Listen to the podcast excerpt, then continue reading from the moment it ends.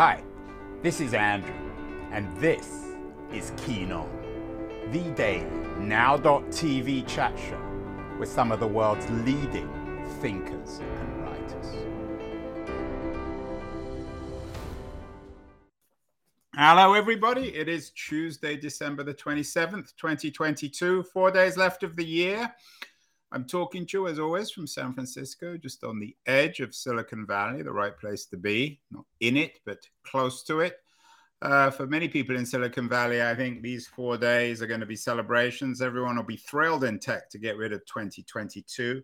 It's been a terrible year, I think, for many people in technology when it comes to share prices and employment and all sorts of other issues. Uh, one of the most um, intelligent and coherent thinkers on tech, particularly tech policy, is my old friend Larry Downes. Like me, he lives on the edge of Silicon Valley. I'm in San Francisco. He's in Berkeley, in the hills of Berkeley, looking down over us. He's been on the show many times before, talking about morality and technology, talking about the role of modern technology in revolutionizing business. Um, and he's the author of many, many books, including perhaps the first um, best selling book on tech, uh, on the internet, Pivot to the Future, uh, written uh, many years ago. And he's a very keen observer of policy and technology. He s- divides his time between uh, the Bay Area and Washington, D.C. So I was thrilled that we have the opportunity to catch up with uh, Larry.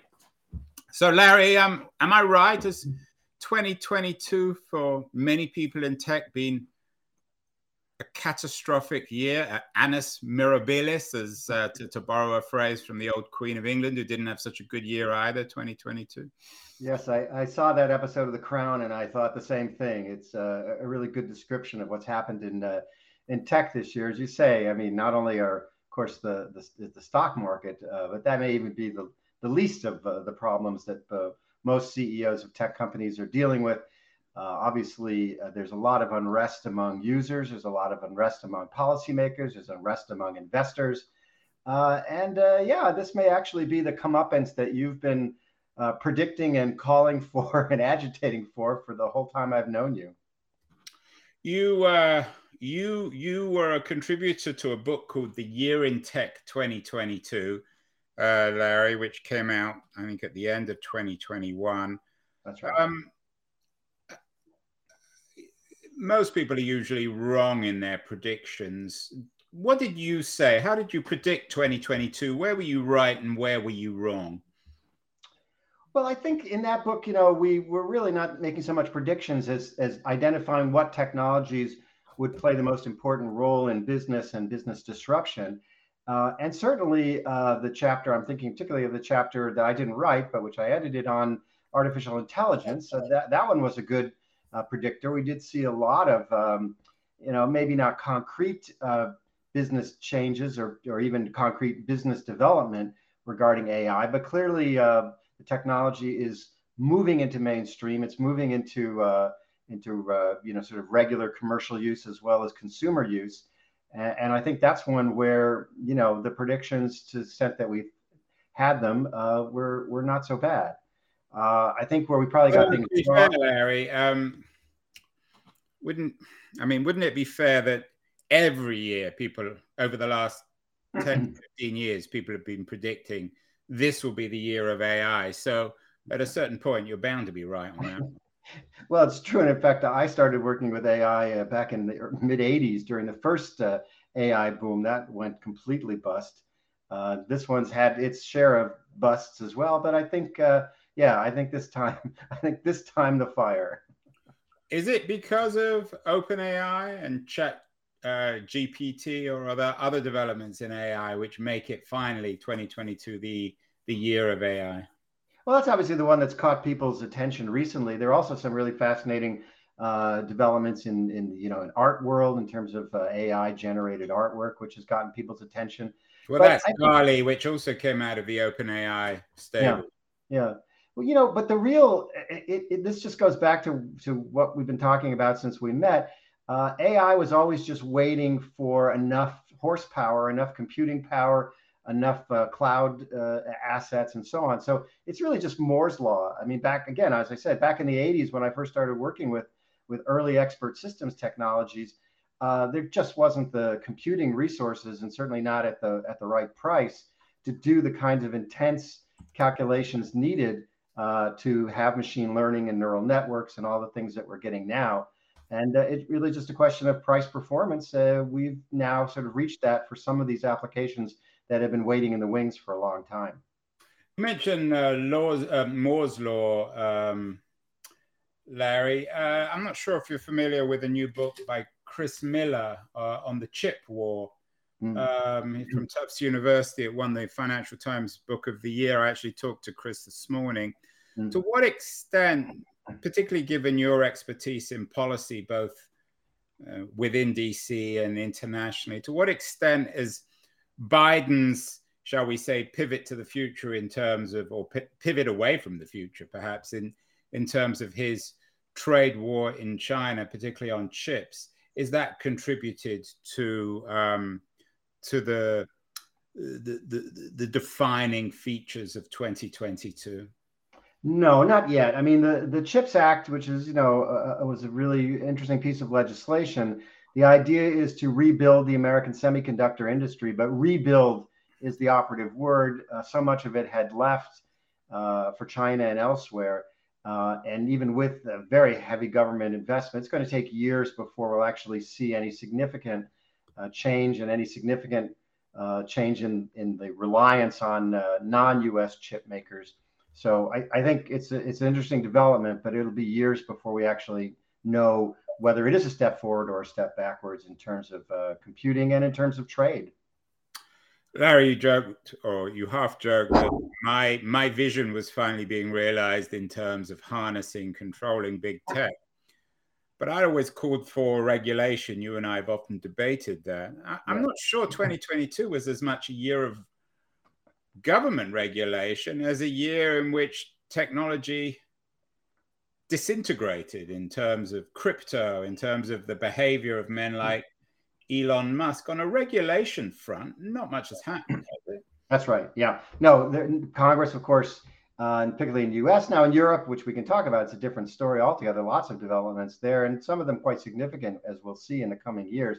But yeah, in the U.S., lots of legislation proposed about privacy, about antitrust, uh, about cryptocurrencies uh, and, and EFTs. None of it passed. Uh, of course, it's not a big surprise. Congress these days, uh, you know, certainly in the last decade, has passed very little substantive legislation on any subject. Uh, and particularly when it comes to tech, there's just so many different interests and so much splintering of interest, even within the major parties, um, that it's not surprising. but you know, where we did have significant changes in the courts, uh, a lot of again, not necessarily directly related to tech, but in some of the Supreme Court cases uh, that caught all the headlines uh, last year about you know gun control, about uh, reproductive rights, and uh, so on, um, there's been a big shift in American law away from Congress, away from the, uh, the, the sort of lawmaking power of Congress, and a big shift away from the regulatory agencies, the SEC, the FCC, the FTC, have all been significantly uh, hampered by some of these Supreme Court decisions and the real focus in the US is now shifting to the states. So, what you've already seen, again, California, uh, Texas, uh, Florida, different ways, but lots of uh, tech related regulation. Uh, some of it is so far out that it's immediately getting thrown out of court, but some of it is sticking and some of it will stick. And what we'll start to see is that the states will become a much more significant, excuse me, a much more significant source of regulation of tech than the feds ever were. It's a really interesting observation. I want to come back to it, but let's just go back to the FCC and the FTC. You're a, again, you have the patience and the persistence to understand these different groups. Uh, a lot of us are mystified. Um, Biden, when he was elected, appointed some quite radical figures within the FCC and the FTC. What has happened? Well, on the FCC, his his radical appointment never got confirmed. Uh, uh, uh, Gigi Sohn, who you and I both know, we've known her for years. Um, she could not muster the, enough Democratic votes in the Senate to get confirmation, and that nomination is now dead. He'll have to renominate her next year uh, or nominate somebody else. So the FCC has actually been operating with two Republicans and two Democrats, which means no significant uh, regulatory action. Uh, Gigi, I've always found her personally a very charming person. I'm not sure I'm so much in agreement on her politics, but what particularly angered Republicans on on the Sohn front, the Gigi Sohn front? And we shouldn't say just Republicans. There, are a number of Democrats who would not uh, would not confirm that they were ready to, ready to vote for her.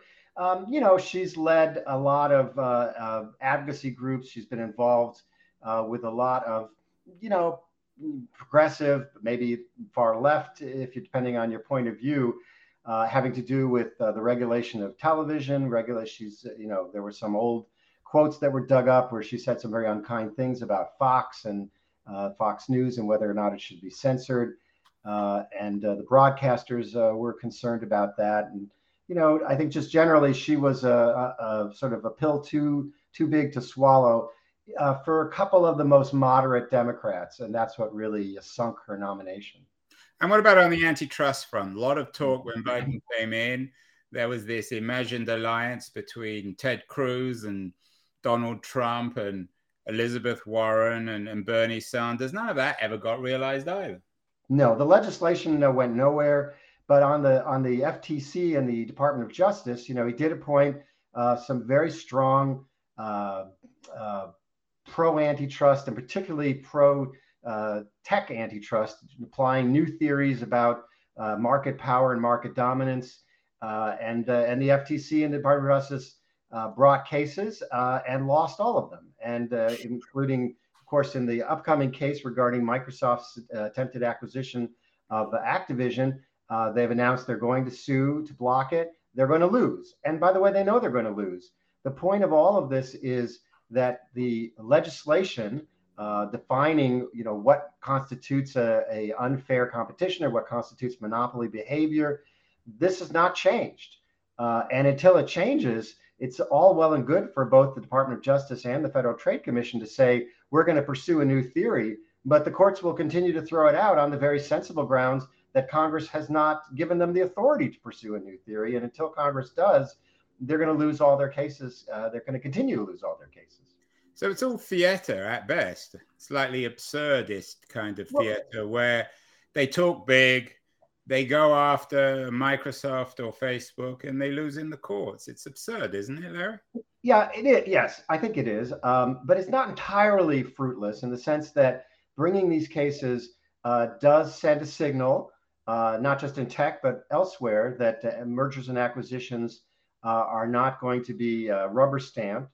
Uh, and particularly in some of the cases that they have brought and lost, they were able to nonetheless get some serious voluntary concessions, if you will, from the parties, either to head off litigation or to settle the litigation. So it's not as if they got nothing. They just certainly didn't get what they were looking for, or what they said they were looking for. Do they also, it seems to me that they have a problem with timing. They seem to always pick on the tech giants that are in trouble. So, for example, going after Facebook seems to me as a potential monopolist seems entirely absurd since it's not even clear what Facebook's business model or their or their what part of the economy they're in. So, uh, whereas the the really dangerous players, Amazon and Google in particular, seem to get away with murder. Is that fair? Yeah. Well, it, it, I, no, I wouldn't. Sorry, I wouldn't constitute anything as getting away with murder. In fact, uh, the well, the I meant that metaphorically, Larry. I'm not suggesting that uh, that anyone is actually committing murder here. Well, we don't know, but um, look, I'm not Gigi. I'm not Gigi Sohn. the thing is that that, and this is what, of course, I've been saying uh, all along is the biggest problem with regulating technology is that the regulatory process, including litigation, including legislation, including uh, agency regulation, whether it's a federal or state level, takes a lot of time. It's a slow, deliberative process by design. It's never going to be fast. And of course, the technology world, the markets, in particular, the products and services that consumers like or don't like, uh, they change very, very quickly. And so by the time you've brought a case, again, we could go back to the sort of uh, the the, uh, the benchmark here, which is the Microsoft antitrust case, you know, way back in the 80s and 90s. Um, by the time you got to court, the market has changed, the business has changed, and particularly the technology has changed. And so a lot of times what you thought was a very strong argument or strong case uh, evaporates just because uh, time has passed. That's not going to change. Although, to be fair, I, you and I have had this argument before on the Microsoft front in the 90s. It did hobble them, it did force them mm. to take their eye off the ball, and it did allow for the growth of Web 2.0 companies like Google. It's sometimes hard to imagine that the internet wouldn't have essentially been Google, uh, uh, Microsoft.com had it not been for that antitrust case. Um, has there been any significant federal regulation on big tech uh, in 2022, apart from the failure on the Microsoft um, uh, acquisition, the merger? No. Uh, so the short answer is no. Nothing significant passed, no significant court cases, uh, no significant uh, regulatory uh, changes were made, or at least that that, that survived. What are guys like you been doing? Sitting in your bedrooms? I hope not. well, some of us have been agitating or advocating uh, to keep the status quo. So we did a we had a great year um, from that standpoint. Some of you can afford to spend six months off and have your house uh, redesigned. Um, Larry, what about on the European front? I know that you're no great fan of Margaret Vestager, but she does get stuff done. I mean, whether you like it or not. Yeah, and I, I, I wouldn't say that I'm not a fan. I know, but a great fan. But um, no, the Europeans have, of course, gone their own way on tech uh, for a very, very long time, really since the dawn of the internet. Now, uh, some people, including myself, see a lot of the the laws and the lawsuits that they've successfully brought, they do manage to get antitrust suits uh, resolved in their favor. Uh, you could see a lot of that as well. The Europeans don't have their own tech giants. And one of the ways they deal with uh, the, the economic reality of that is they, you know, bring these billion dollar lawsuits against US companies and win. And then they get the money, at least, if even if they don't have the, uh, the companies to do it but that's not all of it. I mean, I, I think that is part of it. But but beyond that, you know, Europe has a very different view, particularly about privacy, uh, and about competition, and they have been pursuing that view, and it has led to changes in company behavior. Thinking particularly about uh, Apple and Microsoft and Intel as well. Uh, and that change in behavior doesn't just affect how they practice business in Europe; it does affect their worldwide operations. So in that sense, yeah, the Europeans have been successful in uh, in changing uh, some aspects of the tech industry, but certainly not to the extent I think that they wish or that they expect. I mean, to what extent, and this is rather like talking about AI as the future, at what point and to what extent will the tech sector in Europe on a regulatory uh, basis, to what extent will it be a, a, parallel universe to America? I mean, you can still, I go to Europe all the time. Mm. You can still use Amazon and Google and Facebook and Twitter. It doesn't seem to be any different from a user's point of view. You have the right to be forgotten and you have to fill out more forms, but basically it's still the same thing, isn't it? Yes, I think that's right. Of course, you do have, you know, the annoying uh, cookie notice that now you see on every website in every country all the time. Every time you go to a, a new site or you go to a new use. Of course, that we can thank the Europeans for, and you can decide whether or not that the trouble there is uh, is is worth the knowledge that you've you know affected how and what kind of information they're collecting. But you're right. By and large, the internet has not splintered. Um, the Europeans, I don't think, are trying to do that. I don't know that that's the case. Again, as I said before, about how the states in the United States, the individual states, uh, if you ask the, the legislature and the governors of Texas and Florida, and to a certain extent California, right here, uh, I think they would like to see very different internets in their states than elsewhere. And depending on how some of these uh, new laws and some of the court cases uh, challenging them, how those go, uh, you might see a very different internet in Florida, in particular, uh, than you do uh, anywhere else. Yeah, so so let's come back to I think the most interesting thing you've you, you've observed about 2022: this fragmentation, the increasing um, state power when it comes to take policy. Of course, you've got on the one hand California under Gavin Newsom, a frequent guest on this show, and then Florida under Ron DeSantis, who for one reason or other hasn't been on the show. Are those the two polar opposites when it comes to policy and design and focus, and, and how does Texas fit in? Well, I don't. I don't know that. I don't know that Florida and California are polar opposites. In some senses, of course, uh, California has some of the most rigid uh, and complicated privacy regulations anywhere in the country, uh, thanks to you know some early uh, privacy le- regulating, legislating that went on in California, and in, in some sense, that's that's something that crosses um, political boundaries. So I suspect if you if you ask the governor of, of Florida, would you like the privacy regime that California has enacted, uh, you wouldn't get an immediate no, or you wouldn't get a you know, sort of reflexive no. So in some sense, they they're on common ground, but uh, in other ways, of course, they're not. Uh, Texas, uh, yeah, Texas is, I think, you know, with Florida, they have not been as bold in terms of some of the the, the laws that have been passed in Florida. Um, but I think, you know, to the extent there is a sort of Republican Democratic divide in tech, uh, and it's hard to say what that is exactly. You know, they both don't. Both both Republicans and Democrats at the at the margins, in particular, would say to you that the problem with tech is that they control too much information and they determine who sees what. But when you get down to you know what they mean by that, they really both mean the same thing, but in a different way. Republicans, you know, don't like the perception that their message is being interfered with, and then sometimes Democrats don't like that message either.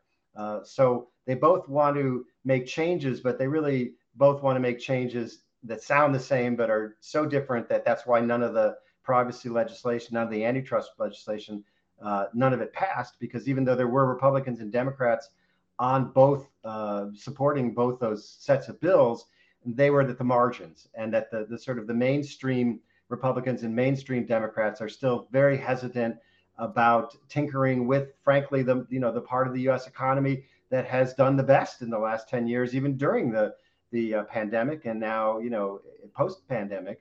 Yeah, um, uh, and the and and and and Florida is doing its best to tempt Silicon Valley entrepreneurs to go from Palo Alto or San Francisco to Miami. When I had Chris Miller on the show actually earlier today, he talked about the power of the cloud and of companies like Google and Amazon, which essentially control mm. our digital economy through their servers. Uh, are companies, uh, are, are, states like um, Florida and California, are they? Is the goal of their regulation tech companies? It's not consumers, right? Right. They're trying. Yeah. I mean, they're trying to regulate the companies themselves uh, and uh, and what they perceive to be the consumer experience with those companies. And what areas in particular? Is it on the cloud front? Is it the use of data and privacy? Is it taxation? So it's mostly it's mostly I'd say you know privacy is high up there, uh, and certainly the uh, the collection and use of consumer information is high up there. Uh, we don't really see yet in terms of uh, cryptocurrency and things like that. But but watch New York there. New York is sort of historically yeah. Well, given what's happened with our friend or Sam Bankman-Fried, who's mm-hmm. um, both his parents taught my wife law at Stanford. God knows what kind of law they were teaching, but um. I'm assuming that crypto is just essentially disintegrated. On, on the um, on that front, I mean, if if if Newsom or uh, or DeSantis become too dictatorial, mm. the companies can just move. They can they can move to Texas or Arizona or Alaska or wherever they want, can't they? Well, that's what we always say, but the reality is, you know, ties are very hard to break. I mean, look at Disney. You know, they announced um, a year or so ago that they were going to move uh, sort of key pieces of their Imagineering uh, company uh, to from California to Florida because it was a more favorable economic uh, place to to do business. Uh, and of course, in the midst of that move, you know, Florida basically declared war on Disney uh, in very significant ways. So now they've they've undone that. Now they said, well, geez, California doesn't look so bad after all, and they're going to stay put. Uh, that's the kind of thing, you know, moves take a long time, especially you know of significant corporate staff and, and headquarters. And in the process of you know going through that, uh, it's very distracting for the company, uh, and things can change. And and in this case, the politics have become so partisan and and so polarized that uh, it's very you know dangerous to say, you know, we're going to put all our eggs in one basket or even one region of the United States because you never know uh, when uh, when you know a more unhinged person will take office or and and suddenly all bets are off in terms of what you expected the climate to be for business. Speaking of unhinged people, Larry, uh, Elon Musk has been in the headlines throughout the year. He's, for better or worse, seems the person of the year.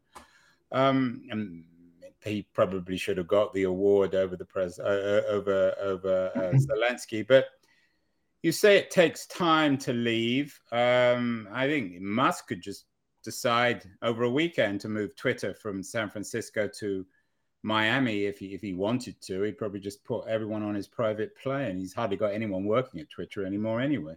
Uh, to what extent are the states, in the context of a company like Twitter, trying to regulate what they can and can't publish. Twitter has been in the headlines throughout the year in terms of fake news and what it can and can't publish and who it can and can't publish. Ha- has there been much regulatory uh, attention either in California or, or, Florida to content? Yes, um, the answer is yes, not successful. So, uh, Florida did pass a law uh, earlier uh, in 2022 uh, that purported to regulate how moderation was allowed to be done or not done, particularly, again, this perception that Republican voices were being silenced or, or otherwise censored. Uh, that bill uh, was immediately uh, enjoined. Is there any truth to that, by the way, Larry? You're about as centrist as you can get when it comes to politics. Do the Republicans have a have a point? No, I, I don't think so. I think you know, a lot of this evidence is uh, is either uh, you know uh, proprietary or under seal. So I can't say that I've seen everything. And by the way, the same is true about about the, the, the supposed threat of, of Chinese tech companies. All of that evidence is considered uh, uh, considered classified. So whether or not it's true or not, I don't see how anybody who's not subject to the classification would know. But uh, from what's certainly public, no, the Republicans don't have a, a strong argument here uh, in terms of the idea of differential treatment. Uh, I, I, don't think that's the case, but they're using it, of course, obviously uh, as a uh, as a lever to try and get uh, attention and get their way. Mostly, as you know, what holds up any kind of state regulation of content and content moderation is the Section 230, the U.S. Uh, federal right. law. Yeah, which, and, um, they, and there are there are two Supreme Court cases, of course, that are going to look at the contours or the the um, the limits of Section 230, depending on how those cases come out next year. Yeah, I want to um, get to that in 20, uh, 2023. So I just got one more question, actually two more brief questions on 2022, and then we'll come to 2023. Sure. Um, the first is uh, um, it's still, I guess, conceivable that the, the presidential election in 2024 would be between Newsom and DeSantis, but they have very different opinions on uh, information and, and, and COVID in particular. Has that have there been attempts either in California or Florida to regulate that, what you can and can't say about COVID and education policy, particularly in Florida, what you can and can't read, and how has that played out in big tech? Yeah, I don't. I, I don't know that anyone specifically uh, tried to uh, regulate uh, COVID disinformation in particular. Obviously, on the education front, Florida uh, has passed laws about uh, um, sexual orientation, uh, not only about what you can do, but what you can say. Uh, no one expects, again, that those are you know mostly rhetorical gestures. The courts will not uphold them. They're pretty they're pretty straightforward violations of the First Amendment, which is not just federal law; that's the federal Constitution. And so even Congress can't uh, do anything about that. So it's not expected that those laws will uh, will get very far in the courts. And very briefly, Larry, I know you're not an expert on China. We've done many shows on China, including last week with Orville Schell, one of hmm. America's mm. great observers of China. While while America has dithered and Europe has huffed and puffed, are there any profound changes when it comes to Chinese tech policy, or are they as authoritarian as ever? When it comes to the control and mobilization of its own industry? they are as inscrutable as ever. I think uh, is probably the right uh, word for it. We don't know. I mean, so much of it uh, in terms of even just ownership. Uh, uh, you know how these various uh, organizations are interlocked and intercreated. it's very difficult to say. Certainly, in, in the last couple of years, you know, physically, China has been essentially closed, and so I, I think you know we don't know. Uh, it, may be that there are others that know better than I do, but from my standpoint, I would say uh, it's a big question mark. And TikTok, is it significant in terms of regulation, shutting down, Americanizing, or is it just a distraction like so much other chatter in the United States about China? Yeah, I think probably more of the of the distraction than anything significant. Again, there are claims that uh, that that uh, TikTok is sharing information with the Chinese government, its owners. Um, that inf- that the no- that the knowledge or the data, the evidence of that is classified. Uh, so if that's true, which it could certainly be true, uh, we, you and I wouldn't know.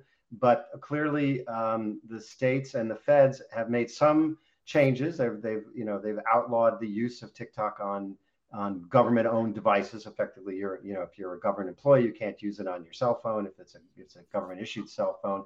In terms of coming right out and, and banning it, um, of course, there was a big breakthrough last week in these ongoing negotiations about transferring a fair amount of the control of the data uh, from uh, ByteDance to Oracle, which is considered to be a you know sort of U.S safe third party.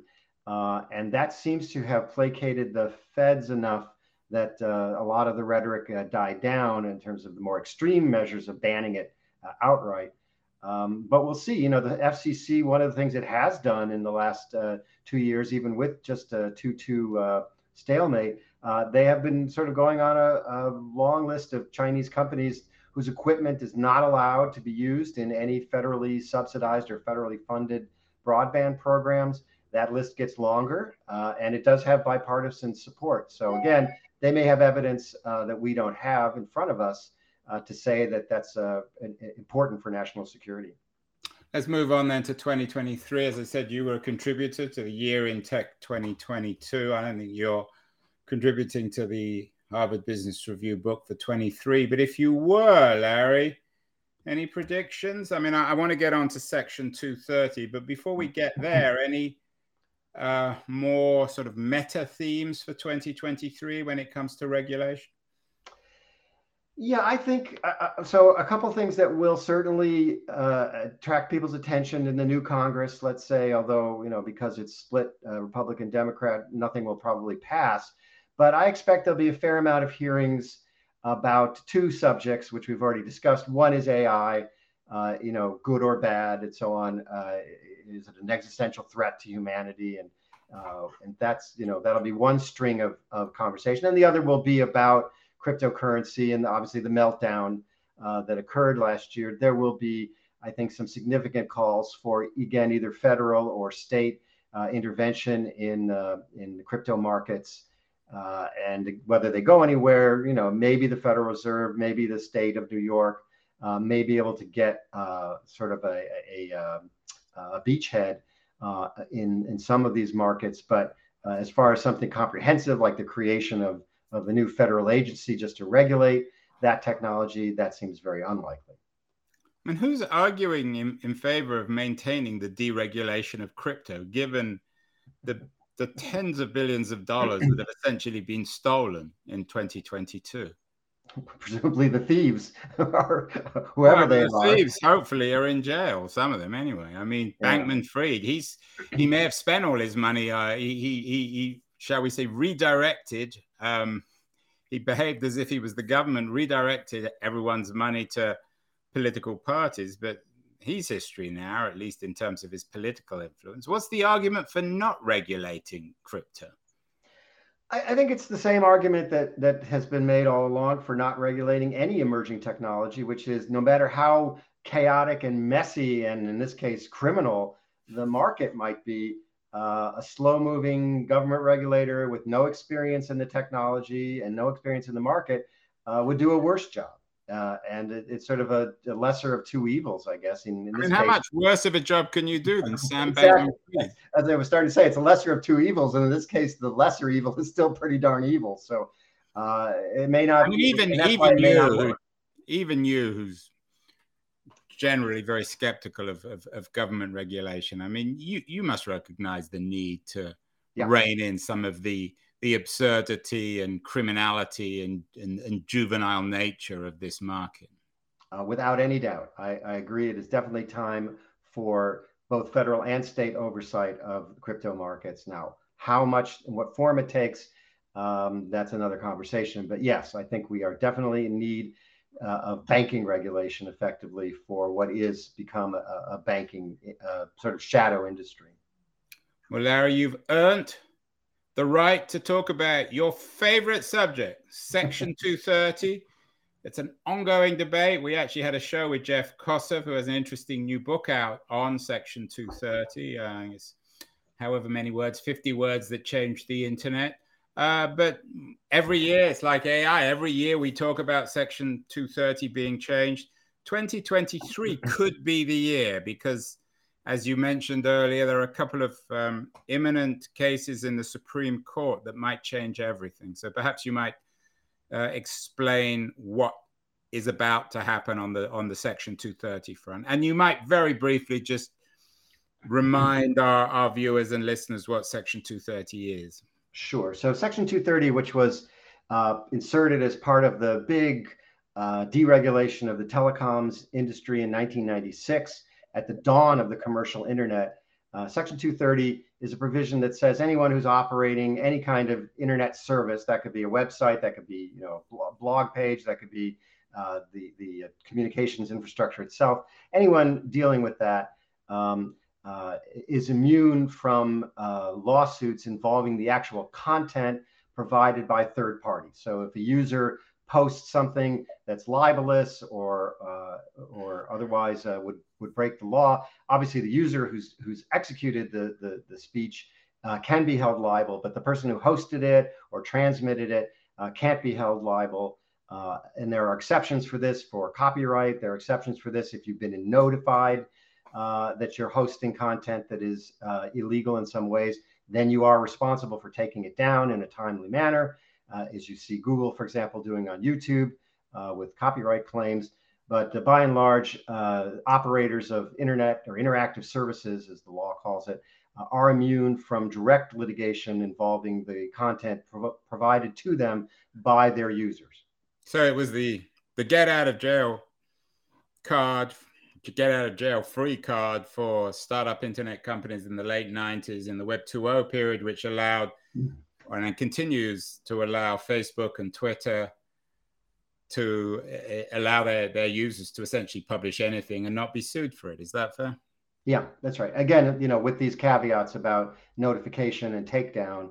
Uh, but yes, they they are immune from that. Huge deal it gave it gave these companies or it has given these companies um, great deal of advantages over traditional media that still don't have their own Section 230. So, what might change in 2023, Larry? Well, of course, you know, one never knows even how, even if the Supreme Court uh, agrees with uh, one party or another, uh, that doesn't necessarily translate to a particular ruling or a particular, you know, sometimes they're very narrow in their rulings, sometimes they're very broad in their rulings but they are looking at questions about third party liability, uh, how far it can or can't go. Uh, they are looking at uh, some of the, the sort of marginal cases or the extreme cases uh, of moderation. You know, one of the things that's not talked about so much with Section 230 is in addition to giving you that protection, as you call it, the get out of jail free card, it also gave you the privilege or the permission to moderate content as, as you want. so which is something, of course, the government can't do under the First Amendment. But uh, Google can not only uh, allow anything to go on YouTube until they're told it's a violation of copyright, Google can also decide we don't want recipes, we don't want cooking shows, we don't or, want. Or, or Musk can decide whether or not he wants Donald Trump to have a Twitter account. Absolutely. There's nothing, uh, again, even if Section 230 didn't explicitly give you that moderation right, the First Amendment uh, almost certainly did anyway. but it's explicit in Section 230. And that's one of the things that Supreme Court will be looking at is, well, what happens if you do decide to moderate? Does that lessen your immunity uh, when something you, you know decided to not moderate? Uh, again, it's a it's an Airbnb listing that has uh, you know racial discrimination uh, in it, uh, a violation of local law, state law, and federal law. Uh, if you've moderated some content but not other content, does that change the nature of your immunity? When Kosseff was on the show uh, uh, last month, um, he, he he predicted that um, this YouTube or um, uh, this this case over ISIS against YouTube, Google would be interpreted by the Supreme Court in a very narrow sense. Perhaps very briefly, you might explain what the case is about and what the real damage, at least to big tech, could conceivably be. And then, yeah. of course, what you expect things to, to, to work out as. So, if I'm remembering the, the, the specific of that case correctly, it's uh, obviously someone who was a victim of, or, you know, a family member was victim of terrorism uh, and they are suing YouTube for allowing uh, uh, ISIS to publish, whether directly or through their proxies, uh, various videos uh, encouraging terrorism or showing acts of terrorism. Again, it's a fairly straightforward. Under Section 230, it looks like a very straightforward case. No, you're not liable. You didn't publish it yourself. you took it down when you were informed of its illegal nature in a timely manner. So um, the Supreme Court, uh, you know, but but some of the justices, uh, I think, have suggested that they don't believe Section 230. You know, they're looking for a way to invalidate it.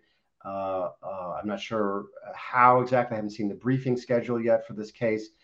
Um, but I suspect your guest was right that the most likely outcome, if they do agree with the with the plaintiffs suing uh, YouTube, uh, it would be a fairly narrow ruling. For example, it might be limited to cases of extreme terrorism or violence or showing actual decapitation of something of that nature. Um, and they, yeah, and I don't think they have any evidence, or they even claim to have any evidence. Is this then, from your point of view, not really an existential threat to big tech, particularly to Google? I, I would say, you know, this is the thing. Uh, I worked, uh, as you may recall, uh, for a glorious year in the federal courts after law school. I was law clerk for the chief judge of the United States Court of Appeals for the Seventh Circuit, uh, Richard Posner. And uh, Richard Posner always used to say, you know, anytime he saw a decision or a draft opinion where it said anything along the lines of, never has it happened in American law, dot, dot, dot, his instruction to his clerks was, go find the case where it did. And invariably, you know, so the bottom line is never say never in American jurisprudence. There will always be the case you didn't expect or a decision that will go far beyond uh, what anybody anticipated. The Supreme Court has become increasingly political. I think is a is a fair thing right, to say. And, and how do you expect this to break down politically?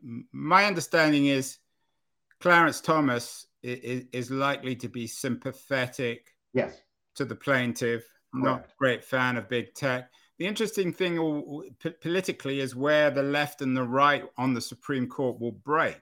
Yeah, that's right. Because again, uh, you know, my judge was considered, he was appointed by Ronald Reagan. He was considered a conservative, but on uh, the First Amendment, he was as libertarian as it gets. And that's true of a lot of Republicans. They can be strong free speech advocates, uh, and Democrats can be strong free speech advocates too.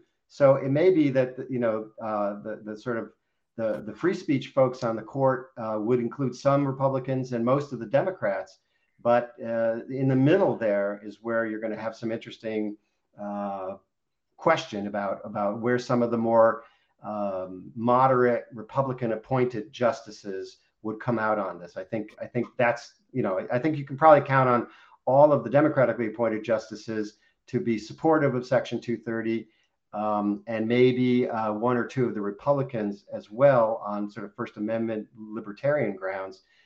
And then whether you get a majority out of the rest is what will determine how that case is decided. Why would the Democrats be sympathetic to um, to to to, to a, a part of the law that has created these trillion dollar companies?